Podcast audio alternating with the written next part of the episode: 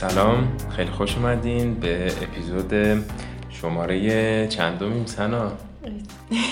سوم سوم با صفر میشه چهار. آره با صفر میشه چهارمی. خیلی خوش اومدین. پادکست اوتوپیا. من الیارم. منم سنا.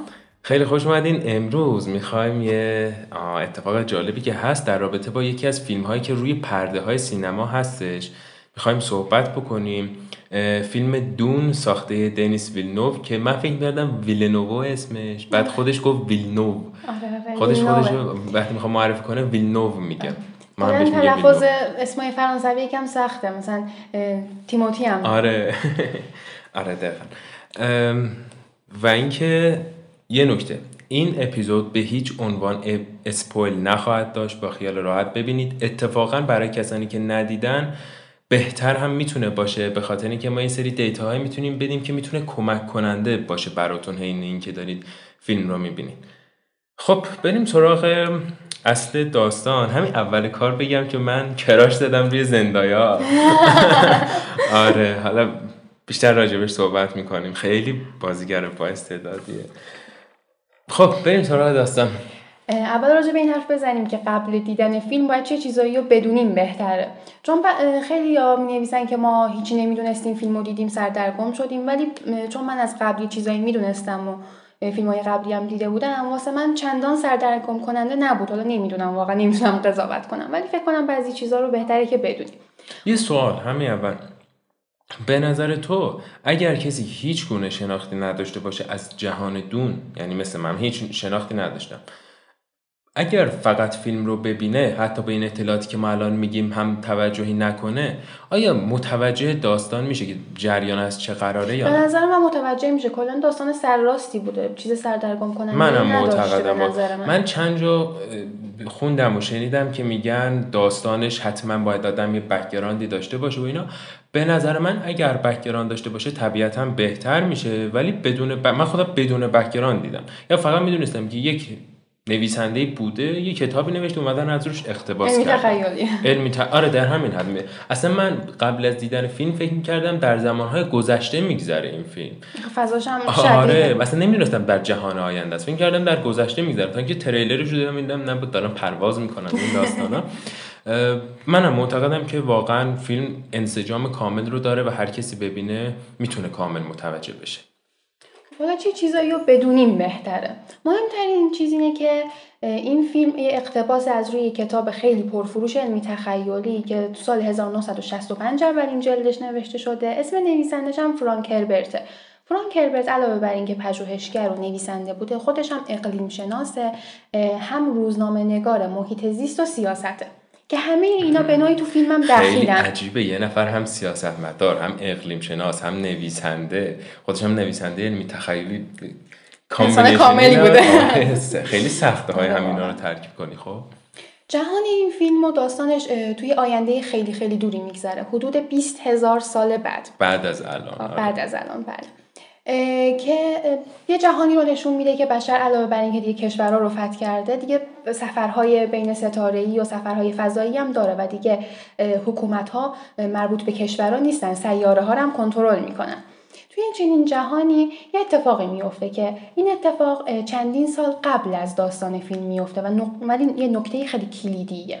این اتفاق یه جهادیه. دلیل اینکه کلمه جهاد رو استفاده می‌کنم یه کلمه کاملا عربی اینه که نویسنده خودش هم از کلمه جهاد استفاده کرده. این جهاد اسمش جهاد بزرگ باتلری بوده. نشون میده که بشر علمش به حدی پیشرفت کرده و هوش مصنوعی و ربات‌های زیادی رو ساخته که جای بشر رو تونستن پر بکنن. بشر علیه اونا به اعتراض بلند میشه. و میگه که ساختن و استفاده از این هوش‌های مصنوعی یه جور گناهه. آها پس به خاطر همین کلا ای آی نداره فیلم. آره دقیقا این خاطر سوال بود. دقیقا به خب. خاطر همین جهاد باتلریشونه خیلی هم به این ایراد گرفتن گفتن 20 هزار سال بعد چرا هیچ کامپیوتری نیست؟ در حالی که در حالی که اگه مثلا یه اطلاعاتی راجع به جهان داستان داشتن میفهمیدن که چرا واقعا وجود نداره. بعد از این جهاد بزرگ باتلری خب بشر دیگه ربات ها و هوش مصنوعی ها رو نداره. بشر هم که همیشه دنبال قدرته باید یه چیزی باشه که اونو قوی تر و قدرتمندتر بکنه.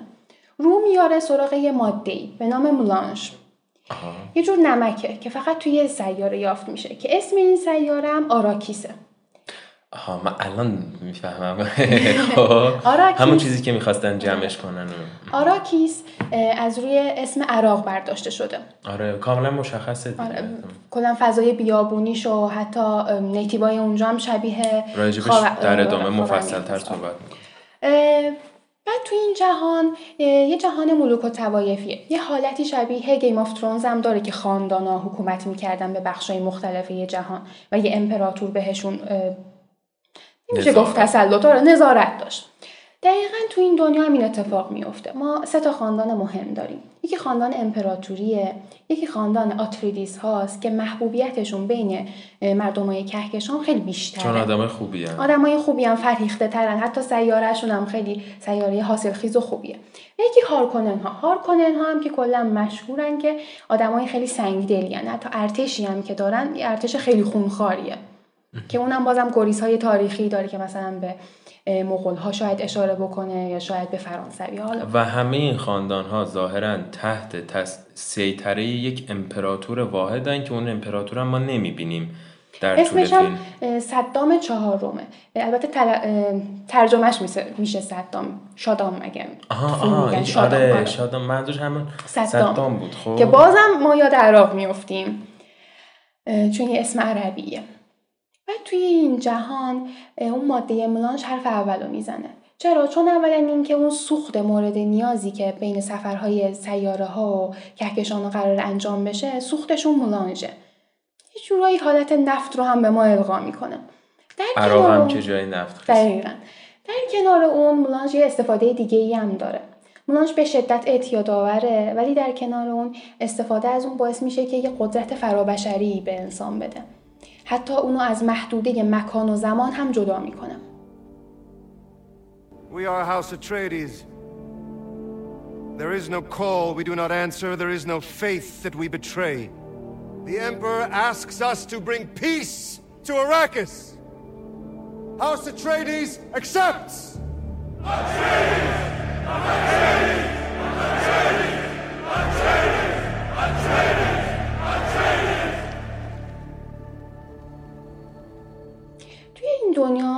چند تا گروه های مذهبی و پشت پرده هم وجود داره که مهمترین اونها بنی جزیره ترجمهش کردن ولی میشه بنی جزیریت این گروه متشکل از خانومایی هستن که خیلی تو کار سیاست دخالت می‌کنن. یه قدرت ساهر مانندی دارن. این هم به خاطر استفاده از مولانژه. که هدف اونا اینه که طی نسلهایی بیان یه شخصی رو معرفی کنن به جهان که به عنوان منجی یا موعوده. به نوعی اون رو تربیت می‌کنن نه اینکه واقعا موعود و منجی وجود داره. و از دو تا وسیله استفاده می‌کنن برای اینکه بتونن ذهن مردم رو کنترل بکنن. اولیش خراف است. همین اعتقاد به منجی. و دومیش هم زاد و ولده. اونا نیروهایی داشتن که مهمترینشون هم جسیکایی که تو اول فیلم می‌بینیم که هر کدومشون تو همسر یکی از بزرگای خاندان می شدن و بچه هایی رو به دنیا می آوردن این خانم یه حالت ساهر گونه هم داشتن. حتی قدرتشون به گونه ای بود که می‌تونستن جنسیت بچه رو خودشون تعیین بکنن. و توی این جهان ما یه چیز دیگه ای هم داریم که حالا تو فیلم خیلی کمتر بهش پرداخته شده ولی واقعا نقطه خیلی مهمیه. اونم اتحادیه فضاییه. یعنی اون اتحادیه ای که سفرهای فضایی رو کنترل می‌کنه. و به نوعی به درد اونا می‌خوره. و میگن که اون گروه بنی بنی جزریت در واقع با اتحادیه فضایی همدسته چرا؟ چون وجود اعتقاد به منجی برای مردم آراکیس ضروریه. حالا مردم آراکیس کیان؟ مردم آراکیس رو بهشون فرمن میگن. فرمن ها مردم بدوی هستن که تعدادشون هم به صورت دقیق تخمین زده نشده. ولی توی بیابان و با اون شرایط سخت زندگی می‌کنن و از یه لباس های مخصوصی که حالا تو فیلم هم می‌بینیم استفاده می‌کنن که دمای بدنشون رو کنترل بکنه و آب مصرفیشون رو تولید بکنه. این فرمن هم ویژگی ظاهری اصلیشون اینه که به خاطر وجود ماده مولانش تو سیارشون چشمشون آبیه. الان فکر کنم برای اون کسانی که کلا هیچ اطلاعی ندارن شاید این صحبت هایی که ما تا به الان کردیم یکم پیچیده بیاد واسهشون که حالا این ملانش چیه آراکیس چیه فلان. واسه اینکه در بطن داستان قرار بگیریم یه خلاصه داستانی من بگم. فیلم ظاهرا از وسط این جهان دون شروع بله می‌کنه. و به خاطر همینه که شاید سردرگم کننده باشه چون مثلا جهاد البته باکتریو نه زیاد سردرگم بله، برای چون انگار مثلا انگار داریم برای بتمن فیلم می‌سازیم. بدون اینکه بگیم از بچگیش از خفاشا و اینا میترسیده. بعد از اونجا نشون که مثلا بعدا هم می‌تونیم نشون آره بدیم. آره اصلا مثل مخاطب نفهمه هم چیز مهمی نیست چون داستان کلا یه چیز دیگه است توی فیلم. اگر برای کسانی که می‌خوان با جهان دون آشنا بشن که طبیعتا صرفا مختص به فیلم نمیمونه این حرفها طبیعتا می‌تونه خیلی کمک کننده باشه. یه خلاصه داستانی من بگم. داستان در مورد همین خاندان آتریدیز ها هستن. یکی از دلایلی که ببخشید یکی از دلایلی که اصلا این فیلم میگن سردرگم کننده است اینه که اسمشون سخته. آره انگلیسی هم نیستش که. حالا اتفاقا. آره برای ما مثلا.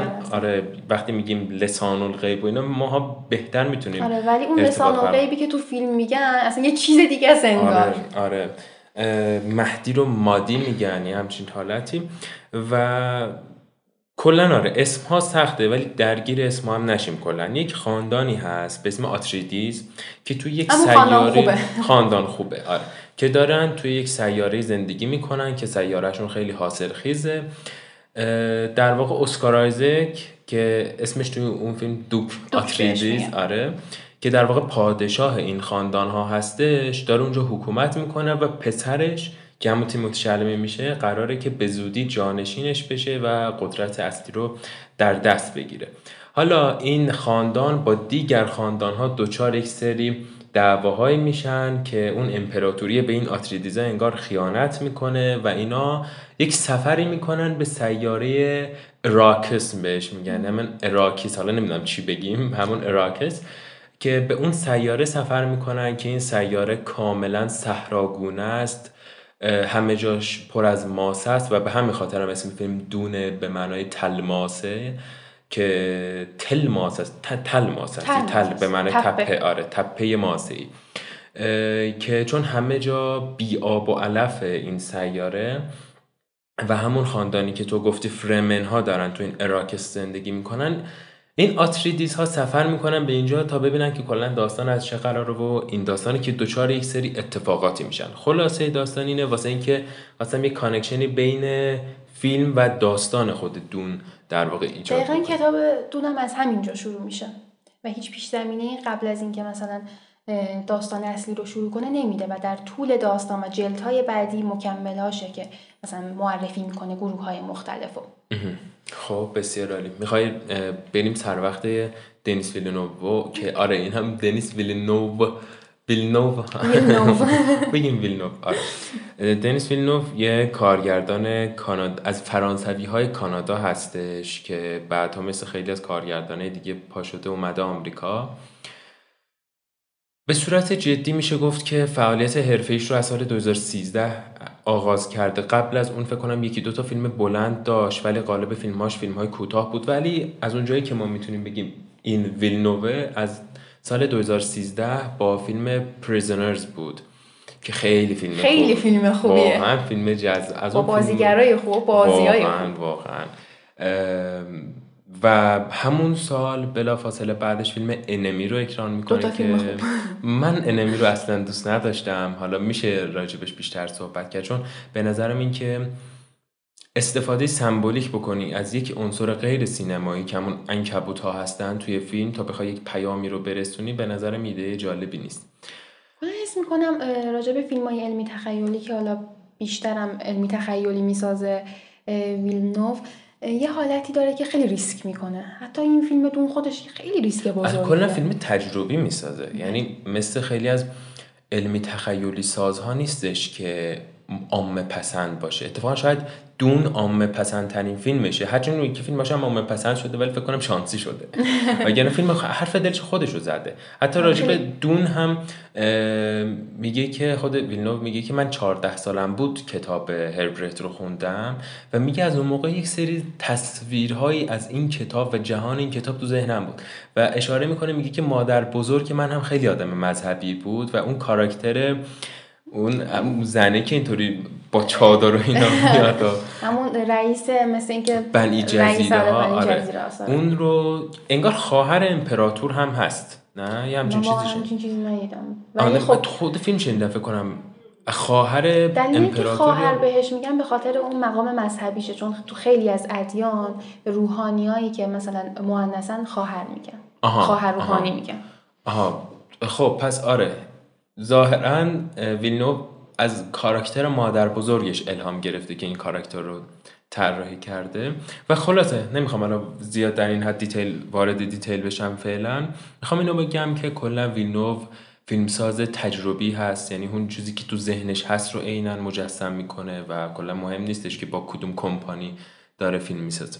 حتی دلیل این که خیلی دیر تایید شد که دونه دو هم قرار ساخته بشه به خاطر همین ریسکایی بود که ویلنوو کرده بود. مثل اینکه منتظر بود کمپانی ببینه فروش خوبی داره یا فروش نه. خیلی خوبی هم نداشته فیلم 300 میلیون دلار بودجهش بوده که تا الان فروش جهانیش درسته. الان که ما داریم صحبت می‌کنیم فقط یک هفته است که از اکرانش گذشته ولی حدود 220 میلیون دلارش رو در ولی به. نظرم می‌تونه در بیاره. یکم نمی‌دونم سخته چون معمولا آخه مثل ایران نیست. توی ایران فروش اول و پنجم شاید یکی باشه. اتفاقا بعضی نگه میدارن هفته های آخر میره. مثل من. ولی توی آمریکا اینطوری نیست. فروش هفته اول با هفته دوم یهو یه اختلاف فاحش ایجاد می‌کنه. به صورت تصاعدی نزولیه. ولی خب یه دلیل دیگه ای هم هست. اینه که خیلی جهان دونم مشهور شده. حتی تو ایران. خیلی جالبه. انتشاراتی که کتاب تلماسه رو چاپ می‌کرده یه یه افزایش قیمتی هم داده به کتابش. بالش یهویی آره. به Prisoners و Enemy گفتیم. فیلم بعدش اگر اشتباه نکنم Sicario بود دیگه درسته؟ رایول هم داشتیم مثلا. Arrival رو بعد Sicario ساخت. 2015 Sicario رو می‌سازه که از بین فیلم های ویلنو فیلم مورد علاقه من همون Sicario ه که با اینکه علمی تخیلی نیست ولی واقعا از اون اکشنایی که نفس رو در سینه حبس می‌کنه. قراره دونه دو هم اکشن زیاد داشته باشه جدا خیلی خوب اکشن می‌سازه آره، آره. خیلی مهارت خوبی داره. خیلی منتظر اکشناش بودن.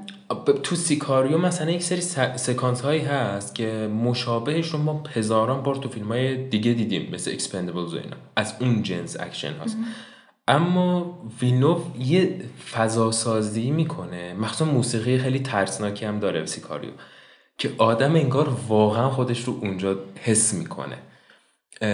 مثلا یه جایی هستش که امیلی بلانت اینا میرن با تانک می‌خوان یه خونه رو خراب کنن این- اینا. تو انگار خودش رو یکی از افراد حاضر در ارتش آمریکا حساب می‌کنی که دارن میرن به جنگ. خیلی اکشن خوبی می‌سازه بعد از Sicario تو 2016 رایول رو ساخته که خیلی طرفدار رایولان من نظر متوسطی دارم خودم به شخصه نسبت به رایول هرچند که ابداعات خوبی داشته. از جمله زبانی که دارن باش صحبت می‌کنن با موجودات فضایی و اینا. یه اتفاق جالبی هم که رایول داره دیدی؟ دیدی رو؟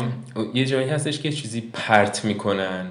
جاذبه 90 درجه عوض شده. خیلی جالبه اونجا. یه ماده دارن دستشون که پرت می‌کنن روی دیوار میمونه انگار. انگار داخل اون فضی... سفینه فضایی جاذبه 90 درجه برعکسه. و خیلی این اتفاق برای من جالب بود. بعدش بلید رانر 2049 رو ساخت که به نظر من اصلا جالب نبود و الان اومده با دون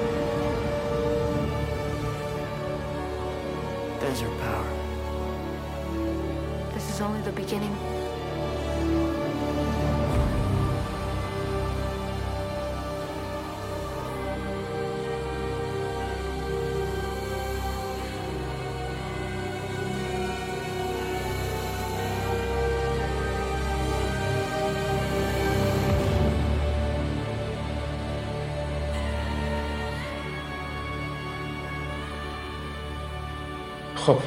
دونم که جذابیت های بسری خیلی به نظر من خوبی داشته زیادم از جلوه های ویژه چندانی استفاده نکرده. اگه این فیلم رو می‌دادم مثلا عوامل فیلم های مارول بسازه کلا بیابونی نداشتن. همش پرده سبز بود. ولی اینا رفتن تو آره. استودیو؟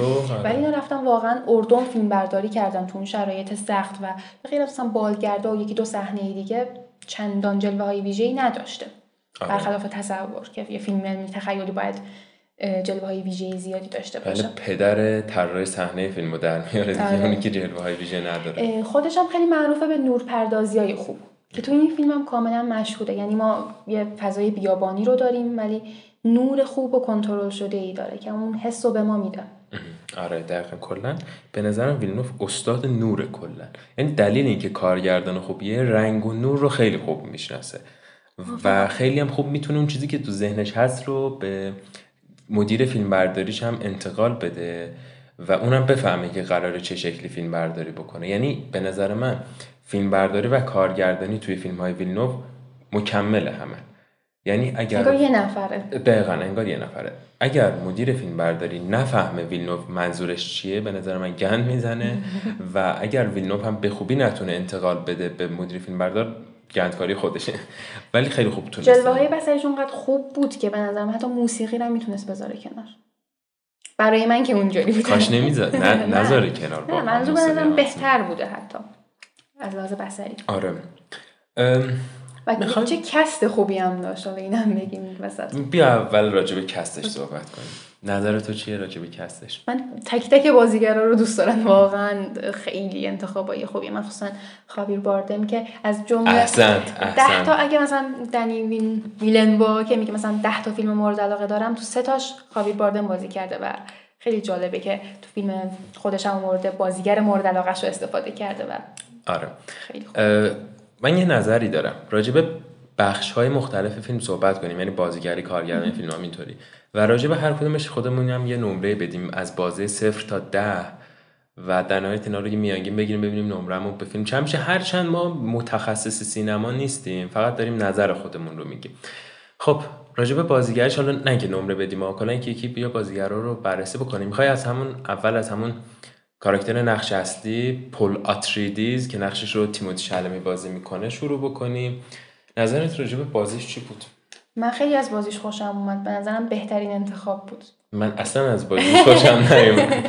به نظر من به شدت خشک بازی کرده بود. شخصیتی که می‌تونست ببین پول آتریدیز شخصیتی که دائما دچار چیز میشه. تحولات روحی. رو احسن تحولات روحی میشه. اصلا خوب به نظر من نشون نداده بود. مثلا طرف اون کرمه افتاده دنبالش کرماسه. طوری میدوه که انگار مثلا پشه افتاده دنبالش. یا مثلا اونجایی که مثلا کلی اتفاقات افتاده تو فیلم. من نمی‌خواستم اونجاش اسپورت کنم که نکردم. یه یه عالم اتفاق افتاده که من خودم داشتم اینطوری بال بال می‌زدم می‌گفتم وای الان فلان میشه فلان میشه. خودش خیلی راحت اینطوری دلیل من اون می‌خنده، راحت. بودنش هم اینه که خیلی بهش القا شده که یه فرد خاصیه توی فیلم و این کم کم داره روش اثر می‌ذاره. تو به نظرت ناشی از اینه؟ آره واقعا. من فکر کنم ناشی از اینه که یکم بازی خشکی داشته. تو هم اگه دوست داری نظر تو بگو چرا دوست داری بازیشو؟ به نظر من خیلی ما رو با خودش همراه می‌کنه. حتی اون ترساشو من خیلی راحت می‌تونستم حس بکنم. والا من نمی‌دونم چرا همچین حسی اصلا نگرفتم. بعد راجبه ربکا فرگوسن مادرش. ما کاراکتر مادرش برخلاف داستان که یکم متفاوت تره شاید این تفاوت باعث شده که به نظر من یه خورده عجیب بیاد. وگرنه خود بازیگر شاید نقص چندانی نداشته باشم. بازیشو به هر حال دوست داشتی توی آره دوست داشتم. ولی به نظر من شاید بازیگرای بهتری هم می‌تونستن جاش بذارن. مثلا؟ مثلا خیلی سخت شد. فکر کنم یه چیزی. عمدن خواستن یه بازیگر بریتیش بذارن چون کلا این افراد بنی جزیره لهجه بریتیش دارن. آتریدیس ها هم میگن که به بریتیش ها اشاره دارن. اه. دلیل اینکه لقبشون هم دوکه می‌تونه این باشه. دوک لقب اشرافی ولی خودشون با لهجه چیز صحبت نمی‌کنن. نه کلا یه جوریه فقط که مادره بریتیش داره صحبت می‌کنه. کلا تو فیلم ها مخصوصا علمی تخیلی یا اون گروه های یکم حالت سری دارن معمولا لحجه بریتیش دارن. نمی‌دونم چی. فکر کنم بریتیش زبان زمختریه نسبت به امریکا باستانی تره انگار. آها راست میگی آره باستانی ترش اصلا اون کلا وقتی اسم. انگلیس میاد ما یاد تمدنش میفتیم چیزای جدید یادمون نمیزه و. باهای سوال فیلم هم آره خیلی. مخصوصا در مقایسه با لحجه آمریکایی. آره. منم بازی ربکا فرگوسن رو دوست داشتم. مثلا اون سکانسی بود که بچهش رو میفرسته داخل درد بکشین پشت در وایساده داره یه وردی می‌خونه.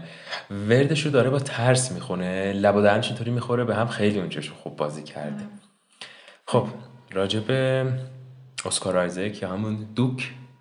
اتریدیز به نظر من هم خوب بازی کرده. من کلا بازیگر مورد علاقه هم اسکار آیزک تو واقعیت هم خیلی شبیه همونه. یعنی مثلا من داشتم مصاحبهاش رو می‌دیدم. یه میزه گردی داشتن عوامل دون. یه اسکار آیزک همه رو اینطوری زیر چشمی نگاه می‌کرد. مثلا خیلی ساکت بود. مثلا حرف می‌زدم می‌زدم. بعد یه اسکار آیزک یه- یه چیزی میپرون اون وسط که مثلا خیلی حرفای مثلا اونایی که کم حرف می‌زنن و خوب حرف می‌زنن.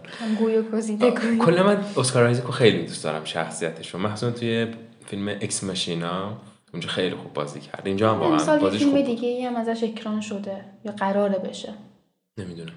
همچین چیزی هم شنیده بودم. جاش برولین؟ من که کلا جاش برولین از خود کلا خوشم میاد ازش. به خاطر اون فیزیک بدنی و استیلش هم خیلی مناسب نقششه. فکر کنم قراره تو دونه دو بیشتر ازش ببینیم. نفهمیدم مرد یا نمرد بالاخره. به خاطر همین شاید به دونه دو. بستگی داره. چون من می‌دونم که قرار قضیه داستان چجوری بشه. آها. اگه قراره همه چیز رو عین کتاب بکنن هستش. ولی اگه نه شاید کوتاهتر بشه.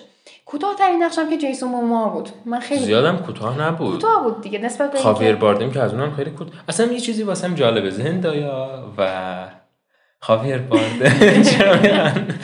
زندایا و خاویر باردم خیلی تو تمام پوسترهای فیلم بودن تو تریلرش هم بود. توی فیلم کلا دو سکانس بازی دلیلش کرده اینه بودن. که دونه دو قرار خیلی راجع به خب اوکی ولی پوسترها در مورد دون یکه. خب زندانی خودش هم یه بازیگریه که هم دستمزدش بالاست.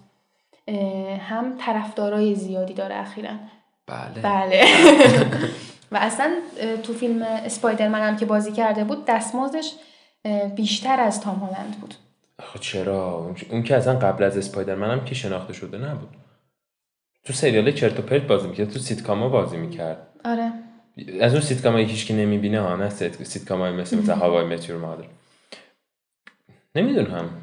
iconic انگار. آره شاید شاید به این خاطر. ام، آره جاش برولین نظرت راجع به بازیش؟ م، به نظر من خب مناسب بود.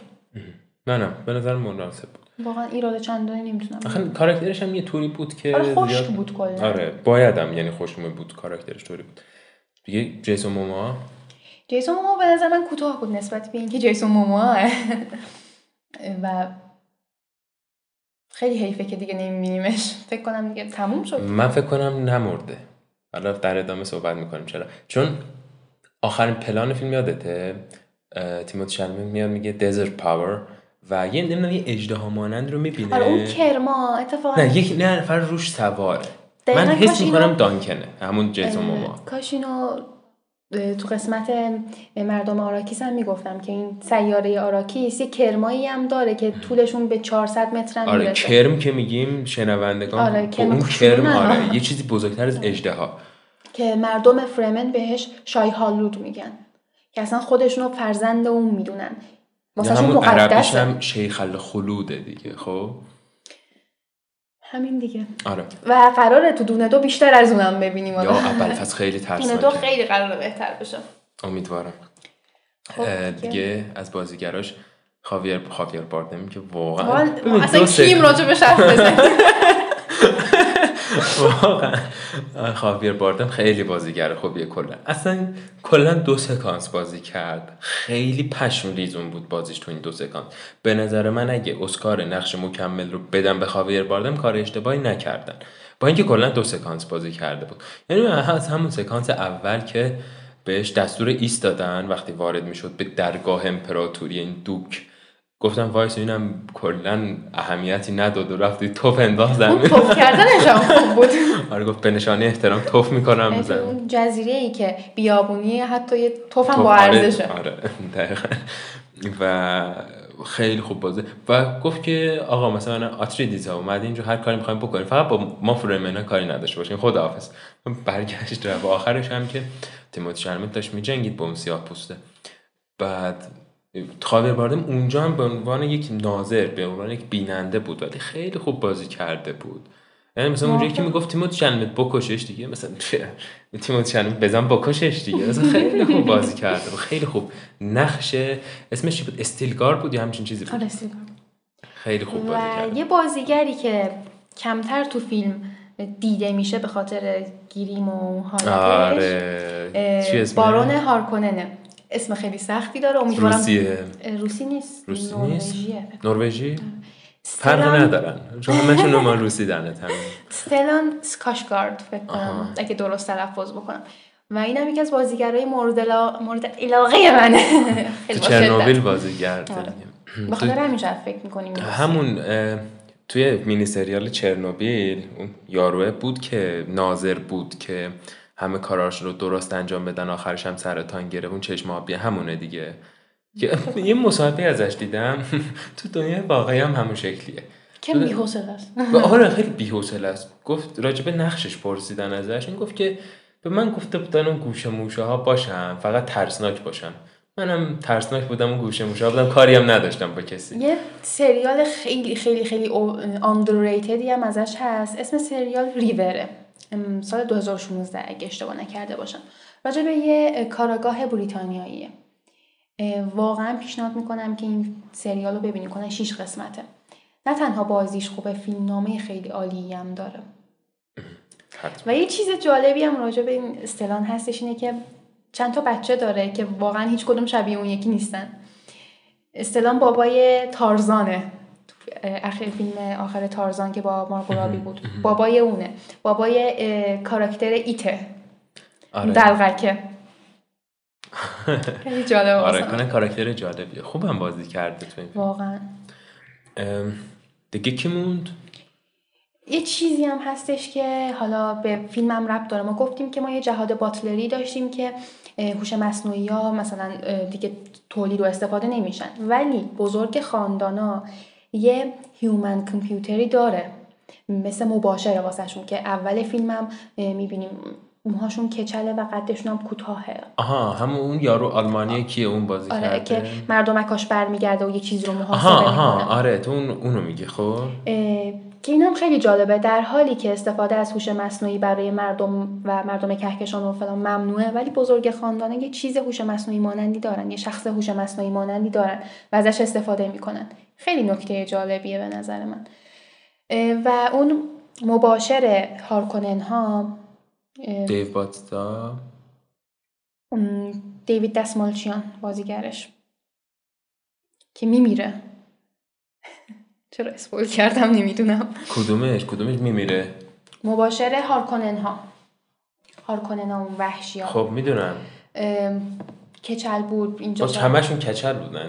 اینجاش هم خب همش نمونجاش چیز. داشته ببین. دیو باتستا که لاغرتر بود آها اون- اونو میگی بچه بود فلان خب دورگی ایرانی ایتالیاییه اه این تو فیلم های زیادی هم بازی من فکر آره. کردم این آلمانیه این نه اه، ایرانی ایتالیاییه تو فیلم های زیادی هم بازی کرده همیشه هم آره، نقش همچین. دیوونه های حسود و اینا رو بازی هم بهش می‌کنه می‌خوره قیافش آره از. اون دیوونه که هر لحظه ممکنه با چاقو سرتو ببره از اوناست دیوید دسمالچیان آها چه جالب. اونم آره کلا خوب بازی می‌کنه ولی همیشه یه ریتم با همیشه همون تیپی آره بازی می‌کنه. کاراکتر تکراری داره معمولا. راجبه نظرش راجبه دیو باتستا به نظر من خوب بود. نه هم مثل همیشه بود. مثل همیشه بود آفرین دقیقا. و, و بازم قرار از اون بیشتر ببینیم. اه، اگه دونه دویی ساخته بشه چیزه که برادرزاده همون اونه آره. دیگه. چیز و زندایا؟ طبیعتا خوب بازی کرده ولی خیلی کوتاه بوده ولی کوتاه بود ولی خوب بود. ولی خوب بود. قرار خیلی ازش ببینیم دون دو. زندایا من رفتم سرچ کردم فقط یه سال از من بزرگتره. جای امید هست. خب. و راجع به cast باز cast فیلم چه, چه نمره میدی؟ می‌تونم راحت بگم هشت هشت و نیم. هشت هشت و نیم. من شیش میدم. نه من از من من فقط بازی خاویر باردمو دوست داشتم. بقیه و ربکا فرگوسن بقیه متوسط بودن. و از بازی مثلا تیموت شرمی هم خوشم نیومد. اینو می‌تونم بگم خوشم نیومد. شاید به خاطر همینه دو امتیاز آره کردیم. آره. کنم آها آها ببین راجع به بازیگر چه چیزی بگم. خب دنیس ویلنوف همیشه بازیگرای معروف رو استفاده کرده توی فیلماش. یعنی یادم رفت اسم بازیگر. جک جیلنهال. جیلنهال آره داشتم همونو گفتم جک جیلنهال استفاده کرده هیو جکمن رو داشته امیلی بلانت رو داشته بعد رایان گاسلینگ رو داشته کلا بازیگر تیم بازیگرش همیشه سوپر استارای هالیوود بودن. و تو این فیلم هم که دیگه کلا همشون سوپر استاری هم بازیگر فرعیشون هم می‌بینی سوپر استاره اونی که یه مثلا اینطوری نگاه کرده اونم می‌بینی که واقعا این تو فلان فیلم بوده. اسمشو نمی‌دونی ولی می‌دونی که بازیگر نقش مکمل فلان فیلم ها هستش. ام، اما به نظر من توی این فیلم وارنر برادرز خیلی نقش عظیمی داشته تو انتخاب بازیگری. چون یه جورایی خواستن هم کار بکنن نه سیخ بسوزه نه کباب. یعنی هم پاپیولر باشه؟ آره هم- یعنی رفتن سراغ جیسون موما دیو باتیستا که پاپیولار باشه و همچنین خود تیموت شلمی که نمی‌دونم دخترها کراش دارن رو من. توی روم بودم دخترها می‌گفتن روی چشمای تیموت شلمی کراش داریم. و خیلی سعی کردم یه چیزی از چشماش بفهمم. چشماش جذابه تنها آره. واقعا نمی‌دونم. کلا کلا جذابه. به نظر زندایه هم جذابه یا نه؟ آره به نظر خب. با هم اصلا خیلی مچن آره. و خود زندایه رو آوردم به خاطر این بحث پاپولار بودنش. از اون طرفم خب جاش برولین و اسکار آیزک و خاویر باردم هم دارن که به عنوان کست هنریشون یکی از دلایلی که شاید بازیگرا چندان بازی خوبی که نه چندان بازی ندارن بهتر اینو بگیم به خاطر فیلم نام است. نمیگم فیلم نام بده ها. به خاطر اینه که این به خاطر یه دنیایی رو داره نشون میده. دنیایی که ناشناخته است برای عموم مردم. و این فیلم در واقع مثل یه پیش درآمده. بیشتر داره ما رو با قضیه اصلی آشنا می‌کنه. و دونه دوه که قرار ما صد درصد شاهد بازی های بهتر و فیلمنامه بهتری بشیم. کلا یه مسئله ای هم هست. اینه که هر فیلمی که از روی کتاب ساخته میشه همیشه یه سختیایی داره. چون طرفدارای کتاب معمولا راضی نمیشن. من خودم تا حالا هیچ فیلمی نبوده که من اول کتابش رو خونده باشم بعد فیلم رو ببینم و بگم این فیلم خوبه. فایت کلاب هم نه؟ نه. فایت کلاب کتابش یعنی بهتره؟ به نظر من آره. خب جالبه. مثلا حتی کتاب مورد علاقه من سبکی تحمل ناپذیر هستی Unbearable Lightness of Being که فیلمش هم ساختن. فیلمش به نظر من فیلم چندانی نیست به غیر از بازیگراش که خیلی خوب انتخاب شدن. این همیشه هست. حتی اگه کتاب رو نخونده باشی هم باز یه نقصایی وجود داره. مثلا تو همین فیلم دون که همه میگن که سردرگم موندیم. شاید به خاطر اینه که کتاب یه دنیای خیلی وسیعی رو داره آخه. سردرگم کننده نیست. نیست ولی خب شاید نمی‌دونم باشه برای. نمی‌خوام اینطور تحمیل کنم که سردرگم کننده نیست. شاید واسه خیلی هم باشه. ولی به نظر من کلا راجع به اگه فیلم نامش صحبت بکنیم من فیلمنامه سختی بوده. واقعا اینو نوشتن آره، اینجا سخته. آوردن سخته. خیلی ها شکست خوردن روی دون اصلا خیلی خواستن فیلم دون بسازن در طول زمان بعد از دیوید لینچ و شک... نخ... نتونستن بسازن. یعنی انقدر جهان دون بزرگه نتونستن فیلمش کنن. و حالا اینکه جسارت رو ویلنوف پیدا کرده که فیلمش کنه این خودش قابل ستایشه. در رابطه با فیلمنامه به نظر من فیلمنامه ساختار منسجمی داره. من یه جا. خوندم که می‌گفتم فیلمنامه ناقص ول, ول میشه. باید نا اصلا باید اینجا آره تموم آره. اصلا ناقص اولا که ناقص تموم نشده به نظر من ادامه دار تموم شده. و اگر اینطوری تموم نمی‌شد که هیچ وقت هیچ کس نمی‌رفت دونه دو رو ببینه که.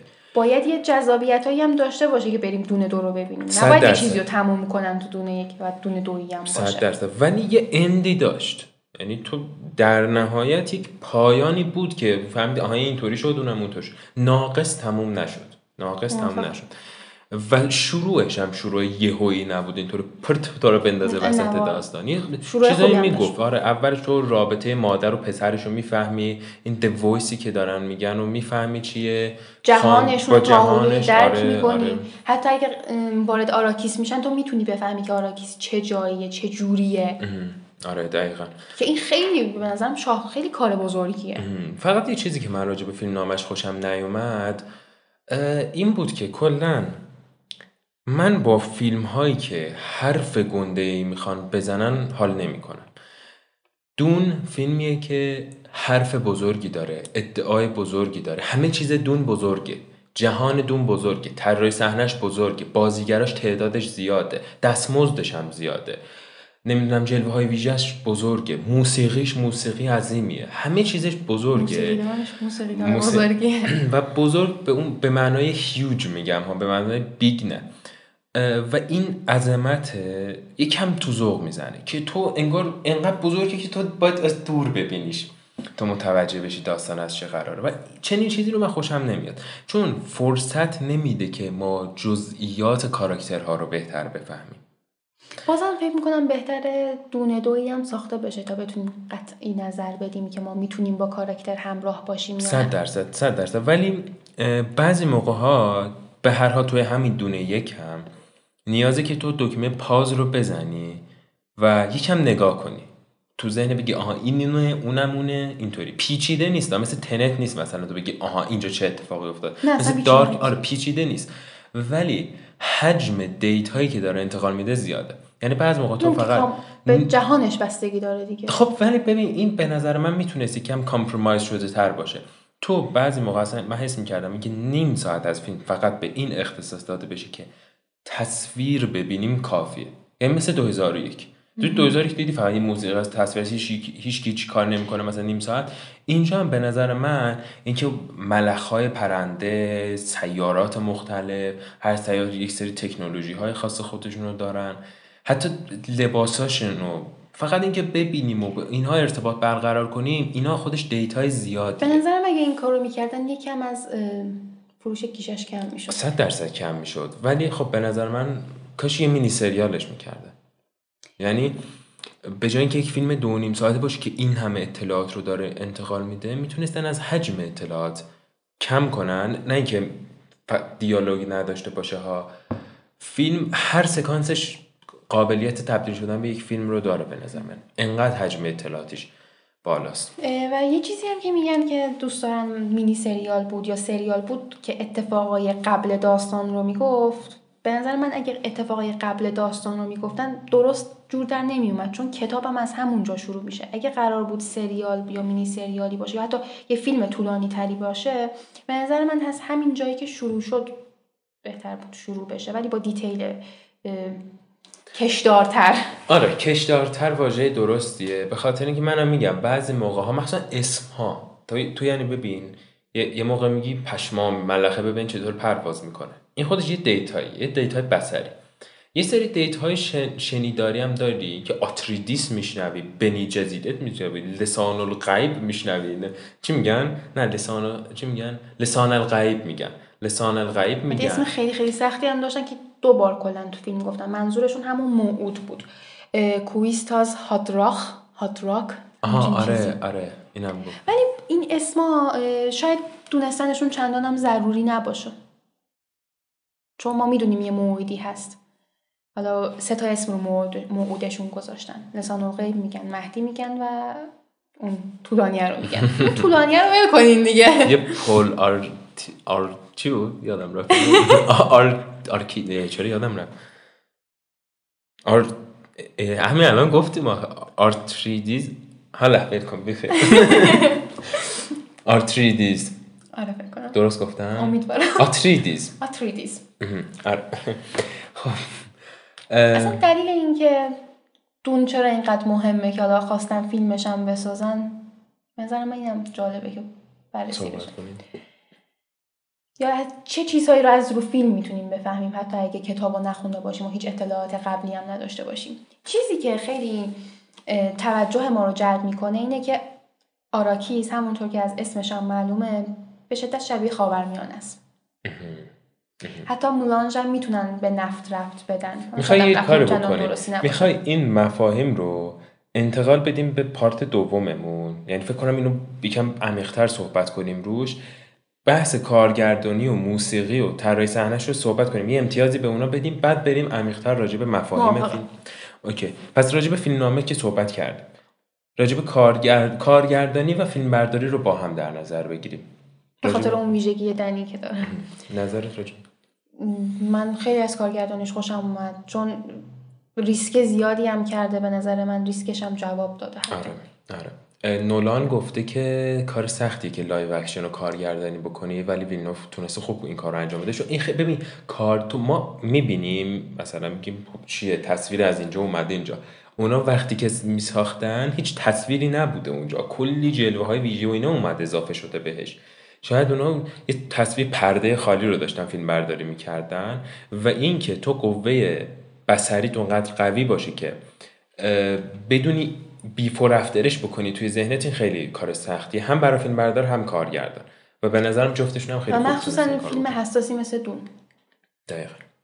منم از کارگردانیش و از کارگردانیش خوشم اومد. مثلا نمره هشت میدم. فیلم بردارش هم خیلی خوب بود. نه میدم. تو؟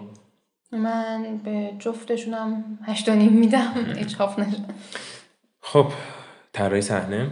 فوق العاده مثلا یکی از ده. ویژگی های خوب فیلم همین طراحی صحنهش بود. واقعا. چیزا اون خانه های سیاره اراکس کومه مانندم. آره من گفتم که به خونه های خفن تر می ساختن دیگه. 20 هزار سال بعد خونه ها همش یه طبقه. انگار زمان صدر اسلامه. و حتی شم... خیلی هم میگن که چرا شمشیر استفاده می‌کنن؟ آره این هم که به همون بحث هوش مصنوعی اینا بیشتر ظاهرا برمیگرده و به خود ماهیت علمی تخیلی بودن داستان. آره. و چی می‌خواستم بگم؟ آره. بعدش فهمیدم که این خونه ها رو که این شکلی طراحی کرده میخاطر اینکه می‌خواستم پنجره نداشته باشه خونه ها چون دمای هوا تو صحرای آراکیس خیلی زیاده پنجره عامل برای انتقال حرارت. به جاش آوردن یه سری سیستم lighting طراحی کرده طراحی صحنه فیلم که با اون نور فضاهای داخلی تأمین بشه. به نظر منم طراحی صحنه خیلی عظیمی داشته مخصوصا که چون بعضی جاها از جلوه های ویژه استفاده نکرده ساختن یه سری چیزها رو کار سختی داشته. یه چیزی قبل از شروع اپیزود راجع به اهرام سلاسه گفتین راجع- زیگورات‌ها. زیگورات‌ها آره. می‌خوای تو بخش طراحی صحنه راجع به اینم یه گریزی داشته باشیم در بخش مفاهیم بیشتر روش صحبت می‌کنیم. این خونه ای که اون پایگاهی که آتریدیز ها وقتی که وارد آراکیس میشن میرن اونجا می‌خوان اونجا زندگی بکنن شباهت خیلی زیادی به زیگورات ها داشته. زیگورات ها سومریان باستان زیگورات ها رو مثل معابد بودن که برای پرستش خدای آسمان و خدای شهرشون میساختن. و این خونه هم شباهت خیلی زی- زیادی به زیگورات داره. اون حالت زوزنقه مانندش چند طبقه بودنش که طبقه های آخر کوچیکتره. کاملا معلومه که یه نسخه علمی تخیلی شده یه زیگوراته. یه توضیح ریزی من راجع به زیگورات بدم چون رشته خود ما هم مرتبطه به این. اه، قدیما تو شهرهای دوران باستان زمان سومری ها و کلا تمدن بین النهرین اه، اینطوری بود که یه شهری بود شهر سه بخش بود. یک بخشی بود که مردم عادی و رعیت و این چرت و پرت زندگی می‌کرده. چرت و پرت. منظور اون زمان چرت پرت می‌دیدن ها. بعد یه بخش دوم بود که زیگورات بود که یک سری سازه های تقریبا میشه گفت مخروطی شکل بود که پله های زیادی داشت که در نهایت به یک معبد می‌رسید. که از نظر توپوگرافی هم در جاهای بالاتر از سطح زمین ساخته می‌شد این زیگورات ها. خاطر همون ماهیت مقدس. بودنش. آره مقدس بود. اصلا انگار مثلا خداوند حلول کرده بود در داخل اون زیگورات ها. جایگاه امپراتور هم توی همین زیگورات ها بود سربازخانه اونجا بود. جاهای مهم و حساس حکومتی شهرها که سواد داشتن هم اونجا احسن. آره همشون تو اون زیگورات ها کنن زیگور ما وقتی از زیگورات حرف می‌زنیم انگار مثلا تخت امپراتوری مثلا یه شهر جایی. که میگن این زیگورات ها که حالت مخروط و زوزن زوزنقه مانندی هم دارن پدر اهرام سلاسه هم محسوب میشن. البته چیز مصر زیگورات نداشته نه نه. مخ... اه، اهرام سلاسه یه حالت پیشرفته که الگو. برداری از زیگوراته اینو مطمئنی من آره زیاد از این بابت و حتی دلیل این که اصلا آراکیس شبیه عراق شبیه خاورمیانه است یکی از دلایلش هم همین می‌تونه باشه که خاورمیانه مهد تمدنه اولین تمدن ها بین درود دجله و فرات به وجود اومدن. بین النهرین. بین النهرنا که سومریا بابلیا آشوریا آره. همشون اونجا هست. اه، و خیلی تمدن پیشرفته ای هم بودن ها. یه حدودا برمیگرده به 4000 سال پیش. حدودا حتی 3500 قبلتر سال از پیش. اه، مصریا و یونانیا که ما اونا رو قدیمی تر می‌دونیم. آره بین النهرین که خیلی قدیمیه و, و اولین قومی هم بودن که داستانهای حماسی داشتن. چیزی که تو به فیلم هم حتی ربط داره. آره. اسطوره هایی که بعدها رو ادیان مختلف تاثیر می‌ذارن. صد درصد. کلا بین النهرین تمدن خیلی پیشرفته بود. شهرهای بزرگی هم داشتن مثل بابل و اینا. حالا یه پادکستی هست بذار الان این وسط هم اینم معرف کنیم. به اسم پاراگراف. اگر اسمش روش تو آره پاراگراف. که این کلا جهان باستان رو تاریخ باستان رو روایت می‌کنه. اگر از شنوندگان کسانی که دوست علاقمند به تاریخ باستان زمان بین النهرین و اینا هستن به نظر من جذاب خیلی اهمیت نمیدن. من میگن کلا کسل از. بچگی خیلی به تاریخ علاقه منم. دارم. مخصوصا الانم که تاریخ هنر بهش اضافه شده. آره. تاریخ اگر خلاصه علاقه مند هستین پادکست پاراگراف رو معرفی می‌کنم که می‌تونین برین کلا عمیقا توضیح میده بین النهرین چی بود و که بود و چه کرد و فلان. و خیلی جالبه که تو خیلی از فیلم ها مخصوصا فیلم های علمی تخیلی و فانتزی موفق و تو کتاباشون حتی از تمدن های باستانی خیلی استفاده کردن خیلی الگو گرفتن. توی این فیلم یا کلا؟ توی کل فیلم های علمی تخیلی و فانتزی. مثلا حتی تو انیمه های ژاپنی. ما انیمه اتک آن تایتان رو داریم که ژاپنیه ولی نویسندش کاملا از اسطوره های نروژی الهام گرفته. آره. راست میگی چه جالب. راجب طراحی صحنه‌اش صحبت کردیم راجب موسیقیش. موسیقیش؟ چند میدی نمره؟ به خاطر اینکه من بیشتر جلوه های بس... حالت بسری فیلم بیشتر برام جذاب بود فکر کنم موسیقی درجه دوم برای من داشت. به خاطر همین شاید مثلا هشت هفت. همچین چیزی. هشت هفت. خب من ده میدم چون به نظر من اصلا هانس زیمر اینو در نظر بگیریم که نولان برای ساخت تنت اومد خیر هانس زیمر رو گرفت گفت پاشو بیا موسیقی من بساز. هانس زیمر جواب رد داد به نولان به خاطر اینکه مشغول ساخت موسیقی دون بود و نولان هم مجبور شد بره سراغ اون یکی اسمش یادم رفت.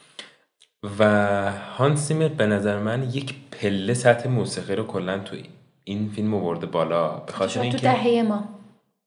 شاید بشه گفت به خاطر اینکه استفاده کرده صدای انسان رو به عنوان یک اینسترومنت موسیقی به کار برده. دیدی دیگه توی فیلم جاجایش صدای دادزن و شیون زنها رو میشنویم که موسیقی فیلمه. و چقدر هم به خاورمیانه شباهت داره صد درصد. اصلا صدای داد زدن زنها اینطور نیست داد بزنه خیلی گوش خراش باشه. شیونه. یه سری. شیونی که موسیقی متنه. یعنی تو موسیقی حس می‌کنی موسیقیه. در حالی صدای انسانه. توی اینترستلار هم یه همچین کارایی کرده بود. اون جایی که سکانس های حساس بود یه لشکر مرد آورده بود. گفته بود ها این شکلی بکنین. اون اینها رو وقتی که اونجایی که داشتن از اون سیاره یادم رفت اسمش دکتر من. از سر دکتر من می‌خواستن خارج بشن و منفجر میشه ستاره رو می‌خوان بچسبن به اون چرخ اون میچرخ و استقامته می‌خوان به اون بچرخن. این موسیقی که داریم توی اینترستلار میشنویم صدای انسانه. خیلی- ولی خب توی اینترستلار خیلی کمه. ولی هانسیمر اومده اینو دیولوب داده. توی دون خیلی بیشتر هم استفاده کردیم. که به فضاش هم نزدیکه. خیلی هم نزدیکه.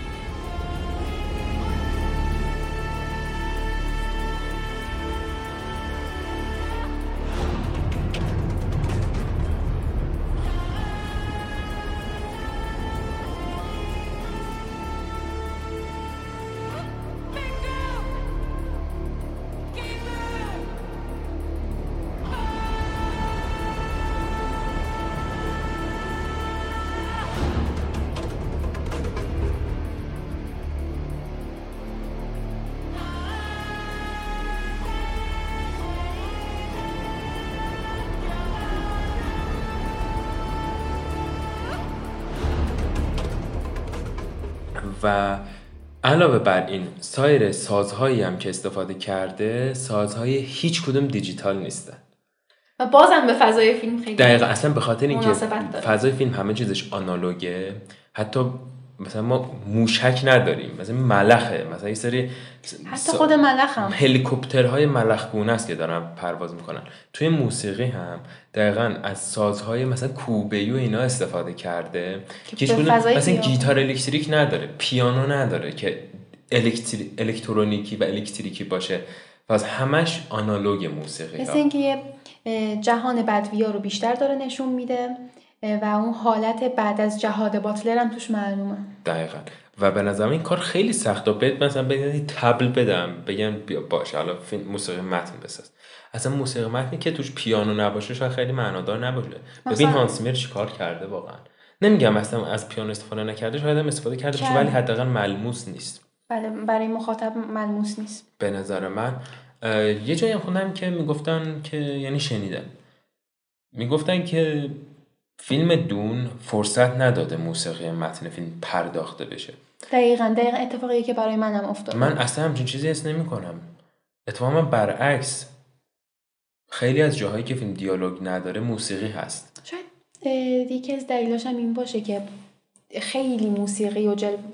خیلی موسیقی و جلوه های بسری با هم مچن. تو دیگه اونا رو با هم انگار یکی می‌دونی.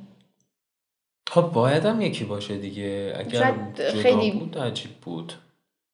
بیش از حد شده نمی‌دونم واقعا. من که واقعا خیلی حال کردم. یعنی اصلا برای من فیلم دون رو میذاشتن هیچ بازیگری نداشت. یه صحرای آراکیس رو نشونم می‌دادم. به علاوه موسیقی هانسیمر برای من کافی بود. من لذت میبردم از دون. خب دیگه چی موند به جز موسیقیش؟ تدوین؟ من واقعا نمی‌تونم خیلی تخصصی راجع به تدوین نظر بدم. و چیز نقطه منفی نهیدم منم همینطور. به نظرم تدوین بد نبود. خوب بود. به نظر من واقعا فیلم سختی بود. خیلی کم خیلی کارگردان و بازیگرای کم می‌تونن از عهدهش بر بیان و آها گیریم موند. گیریم هم، اه، خب به خاطر کله گنده. اشتلان اشکوارد. آره خیلی خوب بود. به غیر از نوع نگاه کردنش اگه کستو نمیخوندم نمیفهمیدم که اون آره. اشتلانه. از چشماش فهمیدم.